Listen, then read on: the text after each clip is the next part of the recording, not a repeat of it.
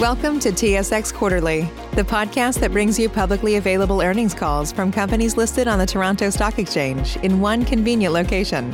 Gone are the days of looking through confusing websites. You'll find the important information right here. Enjoy the call.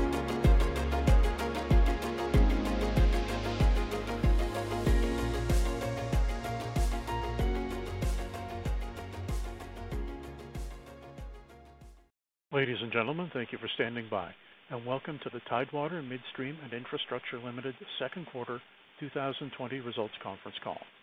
At this time, all participants are in a listen-only mode. After the speaker's presentation, there will be a question and answer session. To ask a question during the session, you will need to press star one on your telephone. Please be advised that today's conference is being recorded. If you require any further assistance, please press star zero. I would now like to turn the conference over to your speaker today, Joel Vorra, Chief Financial Officer. Thank you. Please go ahead, sir. Thanks, Chris.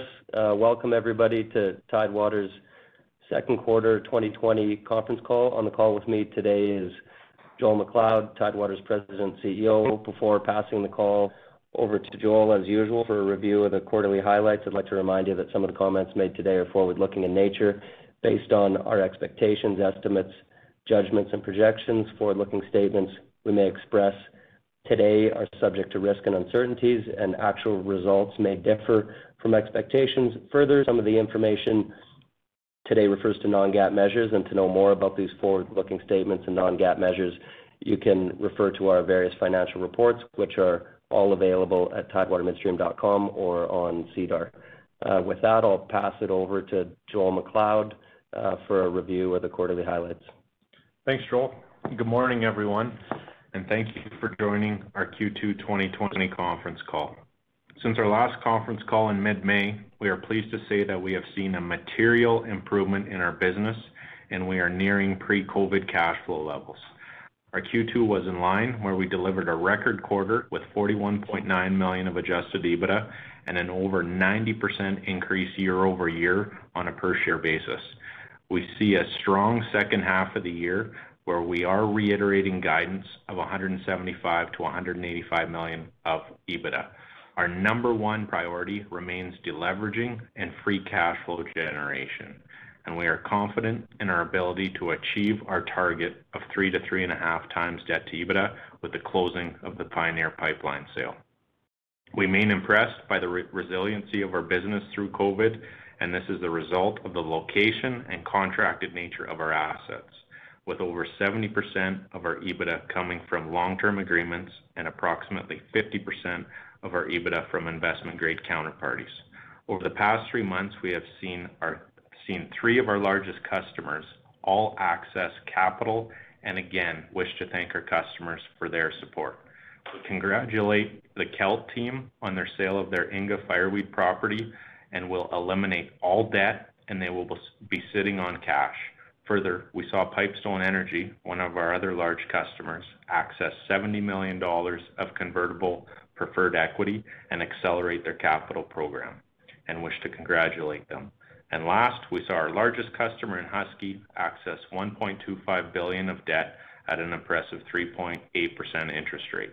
Great to see three of our largest customers strengthen their balance sheets. Our business, although not untouched, has remained resilient, and to only to have an impact of 10%-20% to our business has been an impressive accomplishment.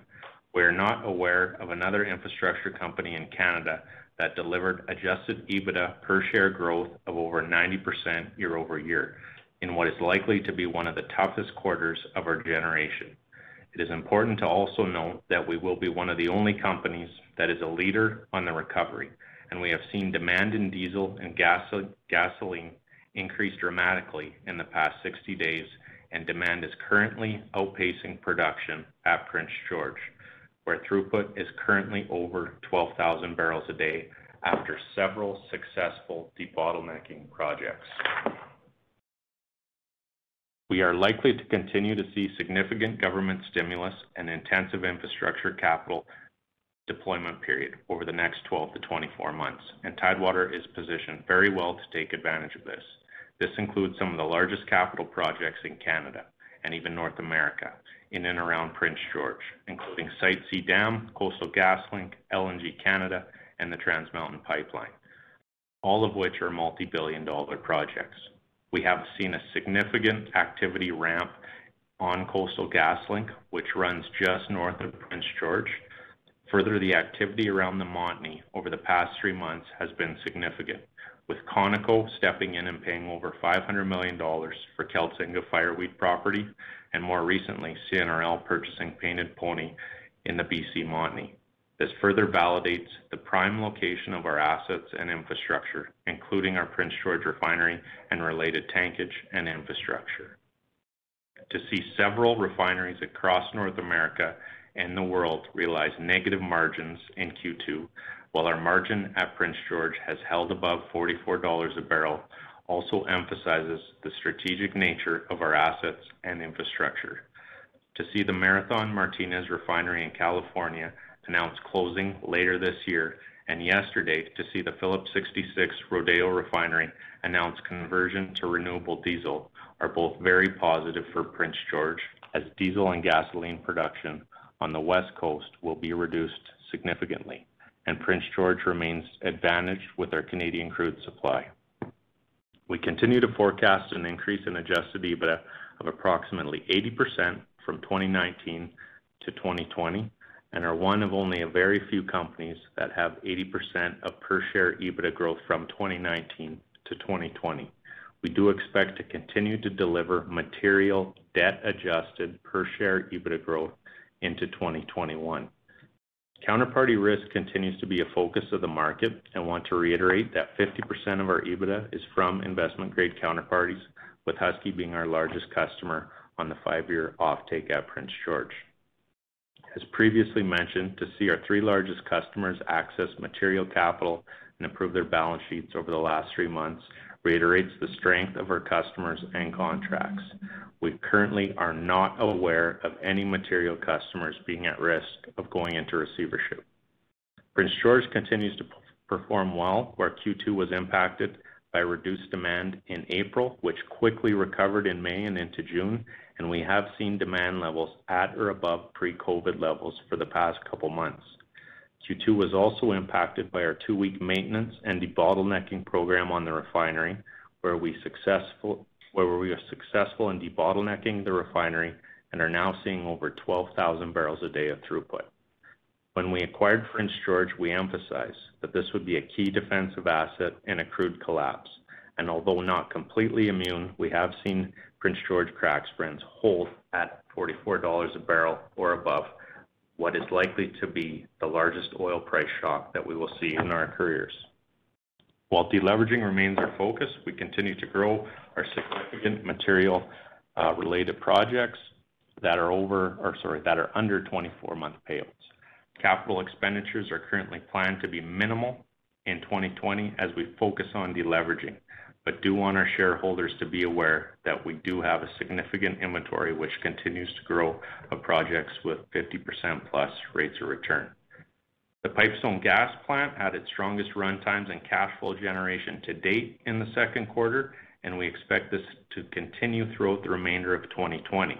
Tidewater processed an average volume of 72 million cubic feet a day in the second quarter of 2020, an increase of 10% over the first quarter. Liquids production also increased by 65% with the commissioning of the Pembina C2+ line and the deep cut processing unit. Facility uptime and availability for the quarter averaged 96 and 92% respectively. The Pipestone gas plant is fully contracted with over 80% committed on take-or-pay arrangements. Throughput on the Pioneer Pipeline continued to be strong and is supported by a 15-year take-or-pay contract with TransAlta. The sale of the Pioneer Pipeline continues to proceed, where we believe where the definitive agreement was executed on June 18th, and Tidewater expects to close the transaction by year-end 2020. However, delays in obtaining regulatory approvals could delay the expected closing date into 2021. We continue to be committed to our ESG performance by investing in infrastructure to increase energy and natural resource efficiency, reduce emissions, and enhance environmental performance. We have developed an interface on our website for the investment community to view as part of our transparency to communicate key environmental safety and other sustainability metrics. Tidewater is evaluating certain small and medium-scale green projects in conjunction with government funding programs at many of its sites, including our Prince George Refinery. To reiterate, after enduring what is likely the worst shock to the global economy and the oil and gas industry, we do feel the worst is behind us, and we are well-positioned for what is likely to be one of the largest economic stimulus and infrastructure build-out periods in our lifetime. Our business remains resilient as a result of the location and contracted nature of our infrastructure assets, accompanied with strong defensive assets. We are confident in our ability to deliver 175 million-185 million of adjusted EBITDA in 2020, with debt to EBITDA, assuming the closing of the Pioneer Pipeline sale, to be 3-3.5x at year-end. Our focus remains free cash flow generation and debt reduction, and we do feel strongly that we can continue to show material debt-adjusted cash flow per share growth for years to come. We are also pleased to welcome Mr. Michael Salamon, Mr. Neil McCarron of Birch Hill Equity Partners, and Ms. Gail Yester to the board of directors.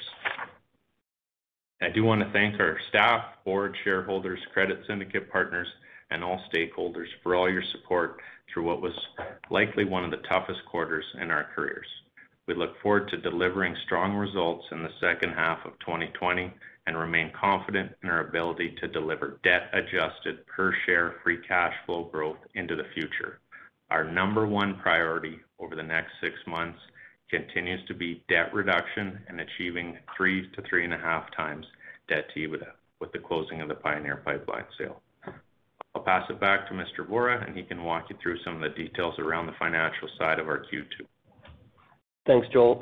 Uh, I'll um, just go over a brief overview of the quarterly highlights, um, mostly a comparison to Q1, given significant changes in the business from the same period in the prior year. Uh, I think more appropriate to compare to Q1.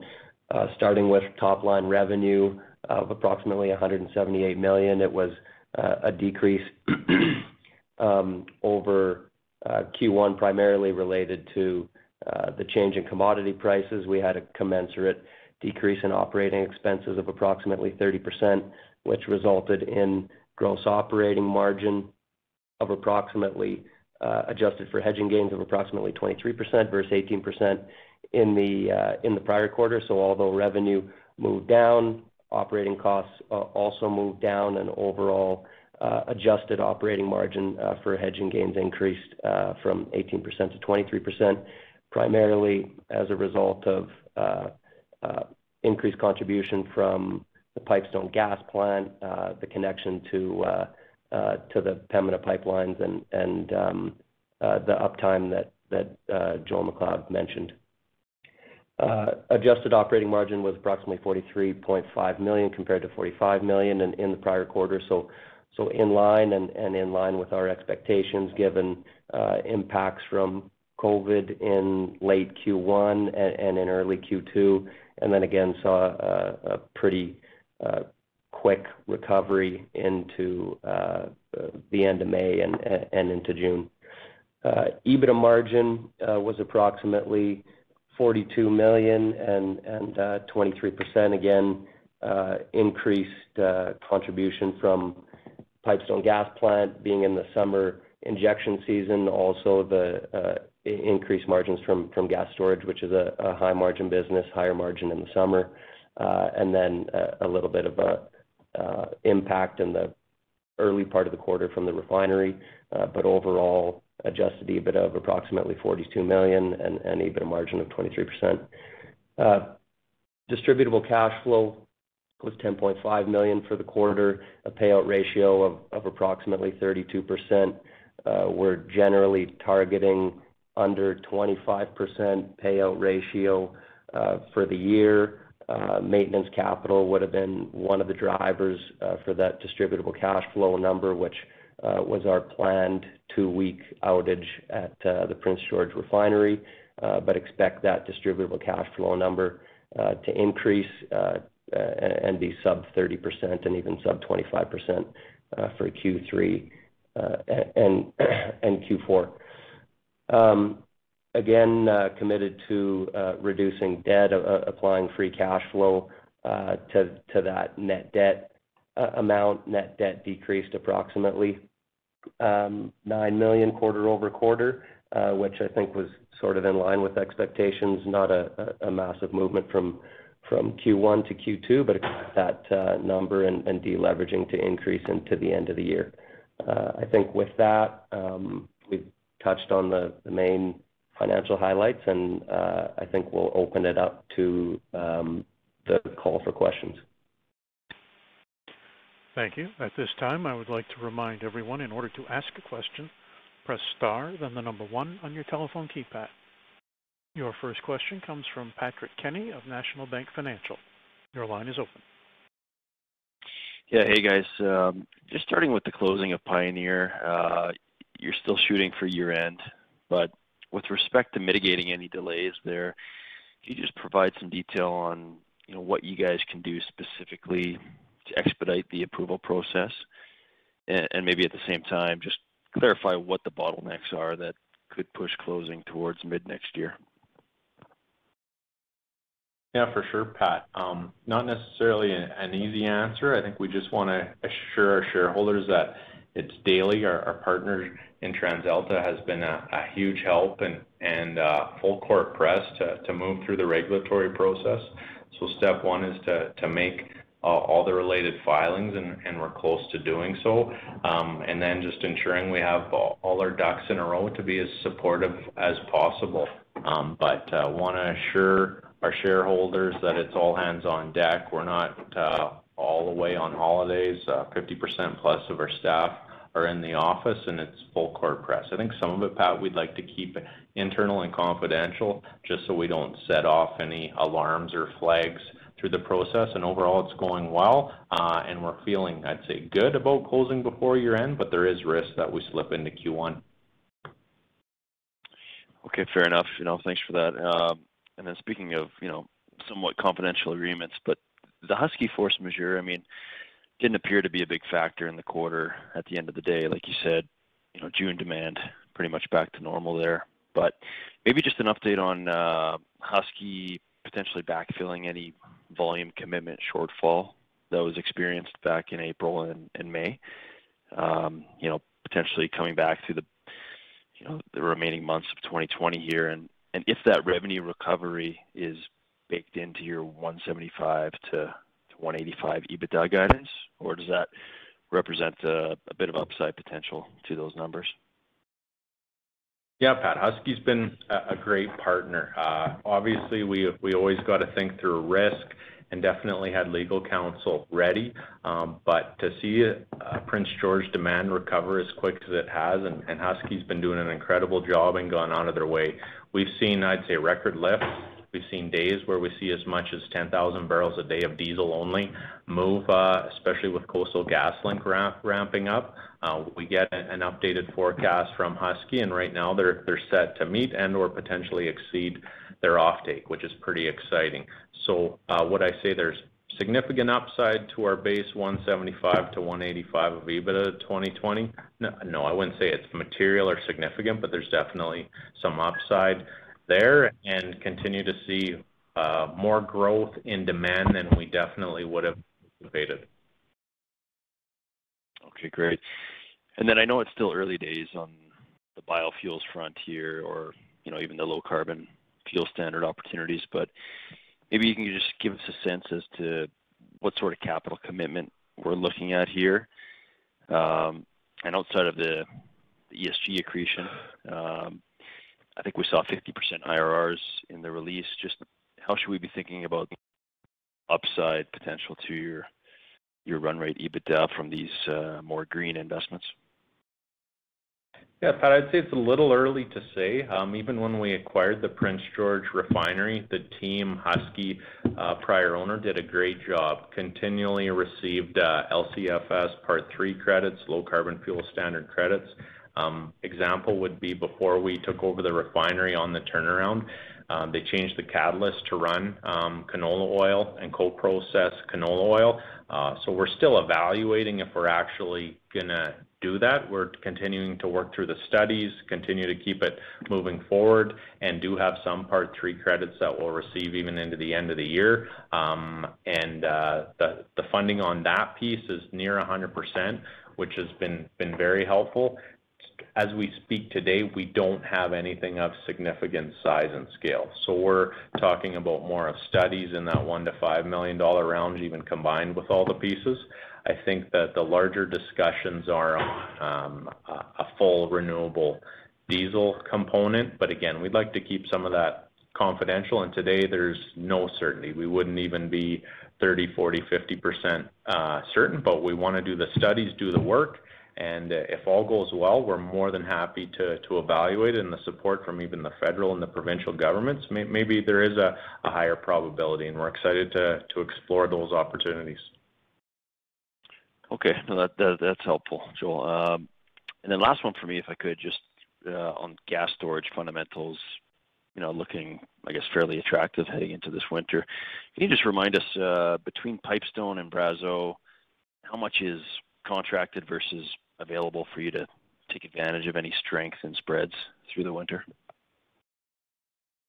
Yeah, good question, Pat. I'd say um, uh, we're generally contracted. We'd be north of 80%. That being said, we have seen operationally uh, the reservoirs uh, exceed our expectations at times. But when we look forward to the winter, I'd say we're north of 80, maybe even north of 90% uh, contracted with a little bit of a cushion there. So I'd say there's some ability uh, to utilize uh, some of that space ourselves, but for the most part, we are fully contracted. Um, you know, obviously, if we see some volatility in AECO gas prices, that obviously always helps storage. But for the most part, those reservoirs are fully contracted. That's great. Thanks, guys. I'll jump back in the queue. Thanks, Pat. Your next question comes from Rob Hope of Scotiabank. Your line is open. Yep. Morning, everyone, uh, or afternoon. Um, just taking a look at uh, PGR. You know, with your Q1 results, you're you know targeting around 75 million bucks there.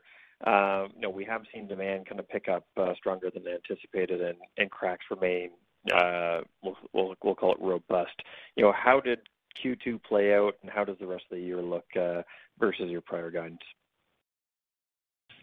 Rob, good question. I'd say April was definitely an underperformance, mainly due to demand with COVID and and demand moving down. We also had our two-week maintenance, so wanna be upfront and admit that April underperformed. But to see demand come back as quick as it did, May was probably close to in line, maybe a touch under, but with refined product pricing moving up and crude being relatively cheap that we had moved into our tanks, May probably was in line. And then June, I would say, was getting close to kind of an outperformance month on that base 75 million of EBITDA. And uh, we are hopeful that that'll continue here into the end of the year. We don't wanna get ahead of ourselves, but we do see our daily demand, and today things are feeling pretty darn good.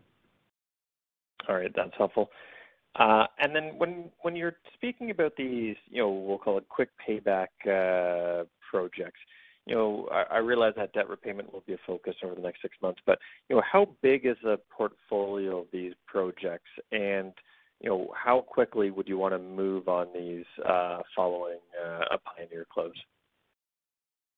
Yeah, Rob, we're starting with small projects. Butane blending would be a great example, kind of a magnitude of a 1 million dollars, um, and sub two-year payout. But we've also debottlenecked a lot of our units. Uh, We're working through our Unifiner. We did debottleneck our isom unit and our reformer. We're close to debottlenecking, and these are hundreds of thousands of dollars, pump changes, and some are even changing valves or, or testing control valves.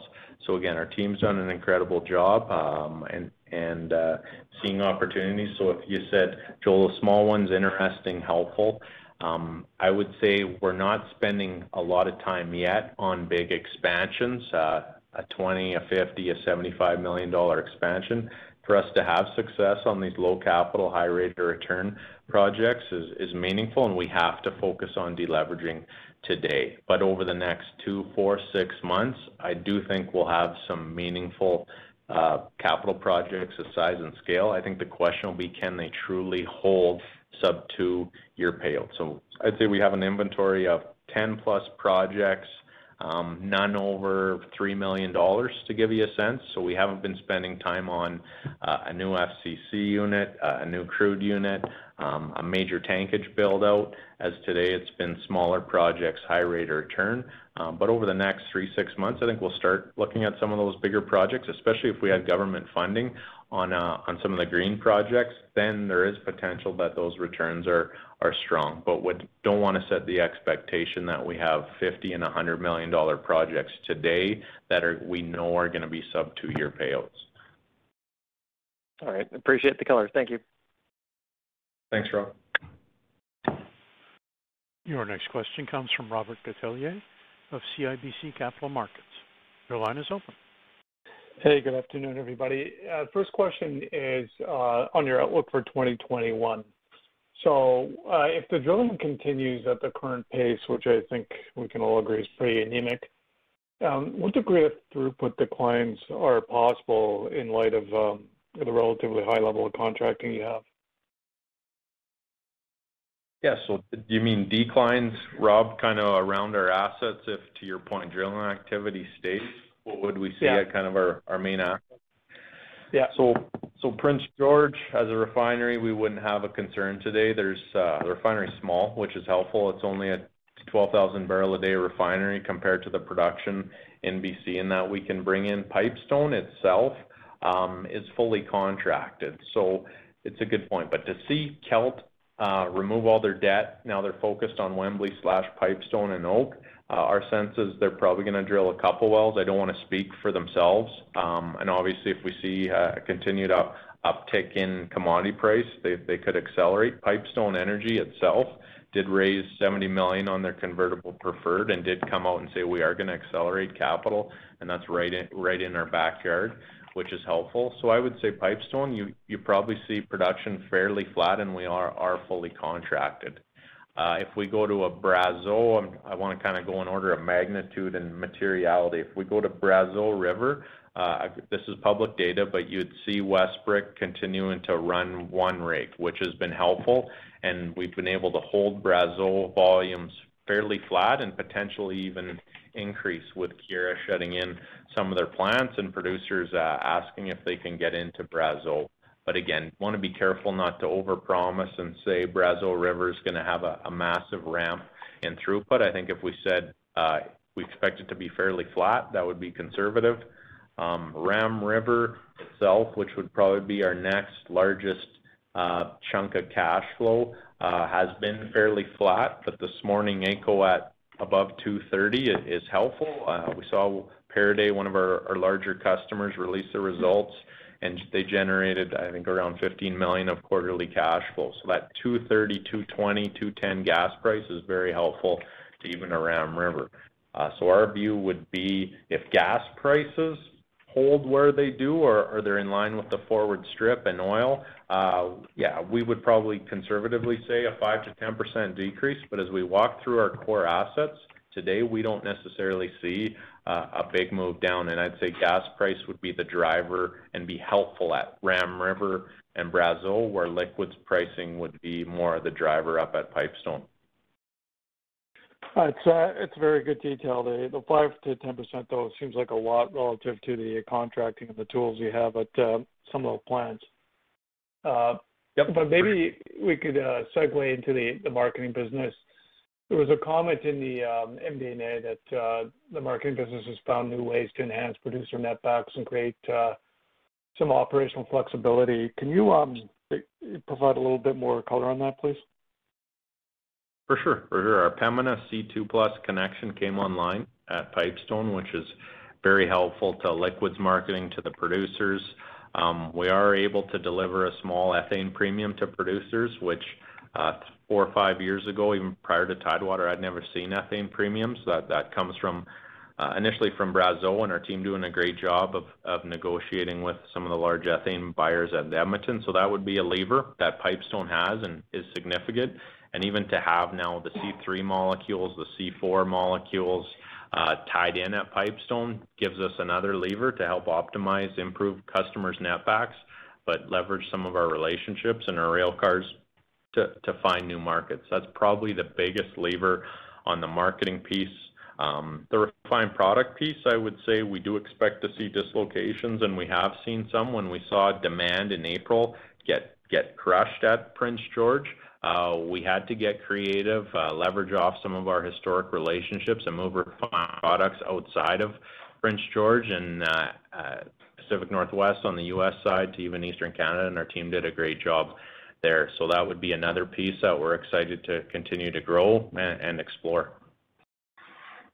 Okay, final question from me is, uh, we've seen a number of cost reduction uh, programs in the industry. I wonder if there's a similar opportunity for Tidewater, and then, uh, should we expect any other asset sales in in the second half or 2021? So cost reduction, I may get Joel to jump in. I know at Brazeau River, our team's done a great job there to find some options, definitely across our assets. Uh, for the first time, uh, as as most of you know, we've been on the offensive and been very aggressive over the past four years. We've had time to reflect internally and optimize. To your point, Rob, I know Brazeau River's a, an area where we've had success, but across all our assets, we've been able to to trim costs. Um, I'm trying to think of specific examples, and I'll let Joel jump in. Can you think of any other specific examples, Joel? I know in general, it's just grinding through costs. Even maintenance, you'll see from our quarter, we're under um, forecast, under budget as we speak, and it's a function of labor being hungry to work and having five, four, and five-year history. I know it doesn't seem like a lot, but for Tidewater, it's a big deal to have four and five-year history with some of the contractors, and they wanna work rather than sit at home, so they're willing to bring their rates down.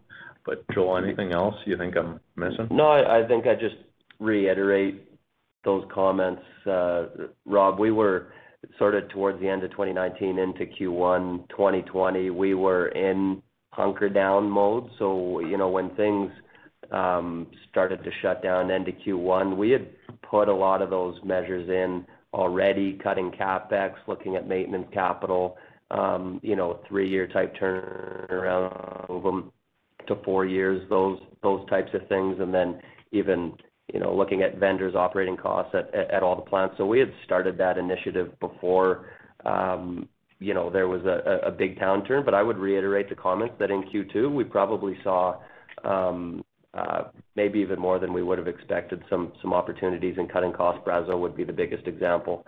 Um, looking at opportunities at, at our other larger assets. I know the Pipestone team um, you know, we we don't have 12 months under our belt yet at that plant, but that would be one where, uh, you know, commissioning through Q4 and then, uh, you know, a pretty early uh, cold winter. The team is now getting close to having a year under their belt at the plant, and I would say that's probably the next biggest opportunity, and they're laser focused on reducing OpEx there. So, um, a lot of it has been looked at, and we saw some of that come to fruition in Q2. But yeah, there's some more opportunities. I think Pipestone might be uh, one of the other examples. And then, you know, there's a number of optimization opportunities even outside OpEx now that, you know, we've we've had some time to focus internally.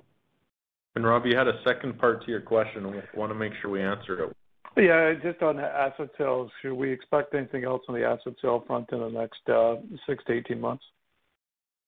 Yeah, well, I mean, they're small. The pieces we're looking at are small. I think in our previous quarter, you probably saw and most saw the small gain from the sale of one of our small ancillary businesses. And yeah, we're working through a few others, but they're small. We're talking sub $6 million uh, type of pieces, even at times maybe a million-ish dollars, just to focus our staff. Um, to your point, trim even a little bit of G- G&A, but focus our team on our larger contracted assets. So I would say, Rob, unlikely you'll see anything material, but you may see a three or four million dollar piece or a one million dollar piece even to reduce some liabilities here into the end of the year. But no guarantees. It's still pretty tough to get deals done um, given the uncertainty in, in general. Okay, thanks everybody. Thanks, Rob. Again, if you would like to ask a question, press star, then the number one on your telephone keypad. Your next question comes from Robert Kwan of RBC Capital Markets. Your line is open. Hey, good morning. Um, first question here is just on the payout ratio. And In the first quarter, the language was uh, for it to be under 30%, and now you've introduced that range of 20 to 30 percent And You mentioned earlier on the call that you're targeting potentially be below 25%. But Just wondering, what's um, what was behind introducing the 20% on the low end? Is that just tightening up the guidance range, or are you looking at a potential to actually uh, modestly increase the dividend? Yeah, it's a good question, uh, Robert. I think um, you know, we've got a little more certainty on where the payout ratio is going to land. Uh, Q1, Q2 would have impacted. I would have probably told you Uh, end of Q4 2019, we'd be targeting under 20%. Uh, with Q1, Q2, that's moved up. Um, you know, I'd say 5%-10%, but still expect to be well under 30%. I think we're going to see that payout ratio come down and distributable cash flow increase into Q3, Q4. On the dividend increase, it's a good question, and maybe I I mean, I don't want to uh, say too much, but you know, a modest dividend increase isn't overly impactful uh, to cash flow. But at the same time, we are focused. Number one priority is reducing debt, reducing leverage. Um, so, uh, yeah, is there is there a dividend increase behind that guidance? No, not at the moment, but it's something that we're always talking about. Even our board meeting yesterday, uh, it came up. But are there plans this second? No, but it's something that we're always evaluating, and there's potential for that. Got it. Um, just uh, turning to your planned maintenance activities for the second half of the year. Um and I guess, you know, first, just the nature of whatever you know, maintenance we should be aware of and downtime, and the second being just a projection of what the total maintenance CapEx spend would be in the second half.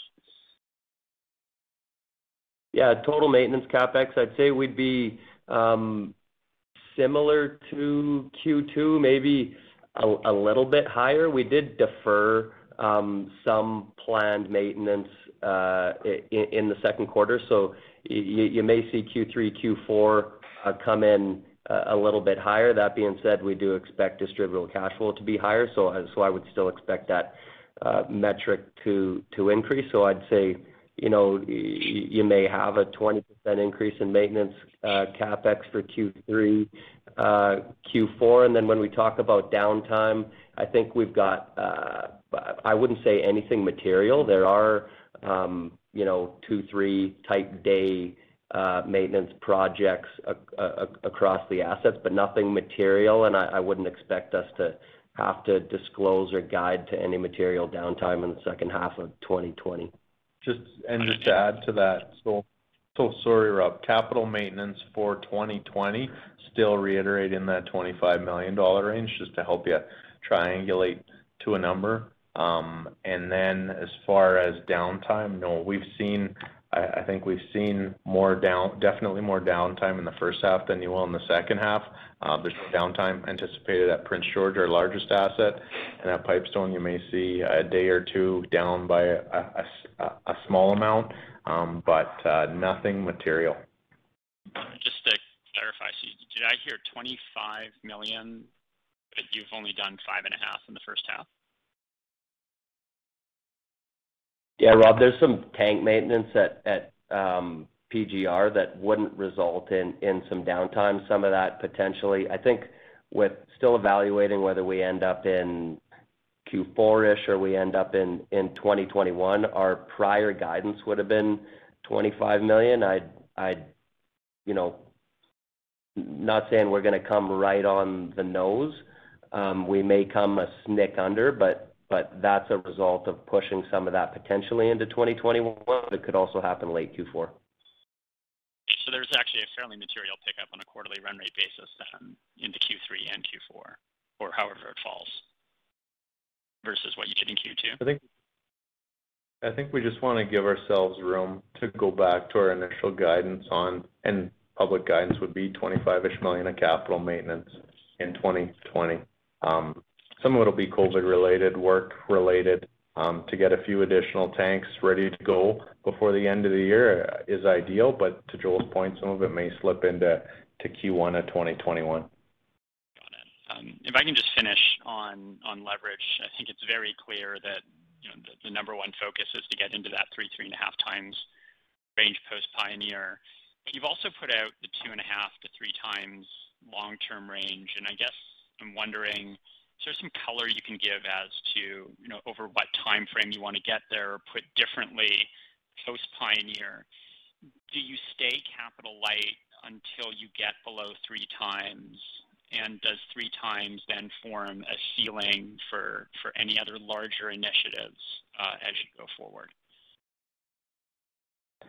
It's a good question, Rob. Uh, for now, we're focused getting down to three to three and then two, it'll be a function of our cost of capital. And uh, I think if the market signals by our share price moving up, um, we will start to consider capital projects. But to your question on the dividend, that was also a question from our board as well. Again, there's no commitment to bump our dividend, but when we receive that $138 million from the the Pioneer sale, uh, we need, we're starting to determine how we're going to deploy that capital. Number one is definitely debt repayment, but to your point, at what point do we start to allocate free cash flow or a portion of that 138 million to capital projects. It, it won't be significant initially unless the market signals um, that they're supportive of us going back into growth mode. But right now, we feel it's very clear from our shareholder base to focus on deleverage, get to three to three and a half times, and longer term, we'd like to be down in that two and a half to three time range.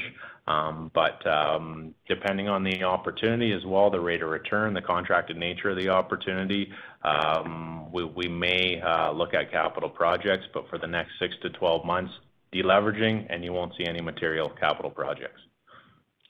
That's great. Thank you. Thanks, Rob.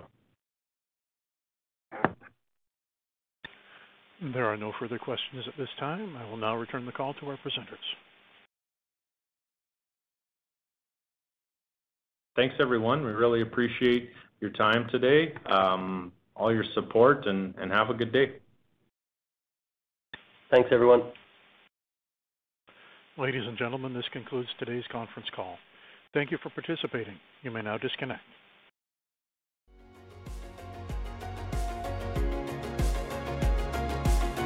Thank you for listening to TSX Quarterly.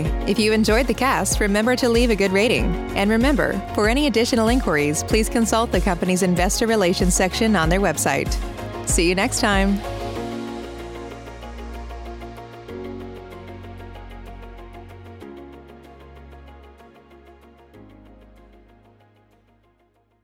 Support for this podcast and the following message come from Corient Corient provides wealth management services centered around you. They focus on exceeding your expectations and simplifying your life. Corient has been helping high achievers just like you enjoy their lives more fully, preserve their wealth, and provide for the people, causes, and communities they care about. As one of the largest integrated fee only registered investment advisors in the U.S., Corient has deeply experienced teams in 23 strategic locations. Corient has extensive knowledge spanning the full spectrum of planning, investing, lending, and money management disciplines. Leverage Corient's exclusive network of experts to craft custom solutions designed to help you reach your financial goals, no matter how complex they may be. Real wealth requires real solutions. For more information, connect with a wealth advisor today at corient.com. That's C O R I E N T.com. Corient.com.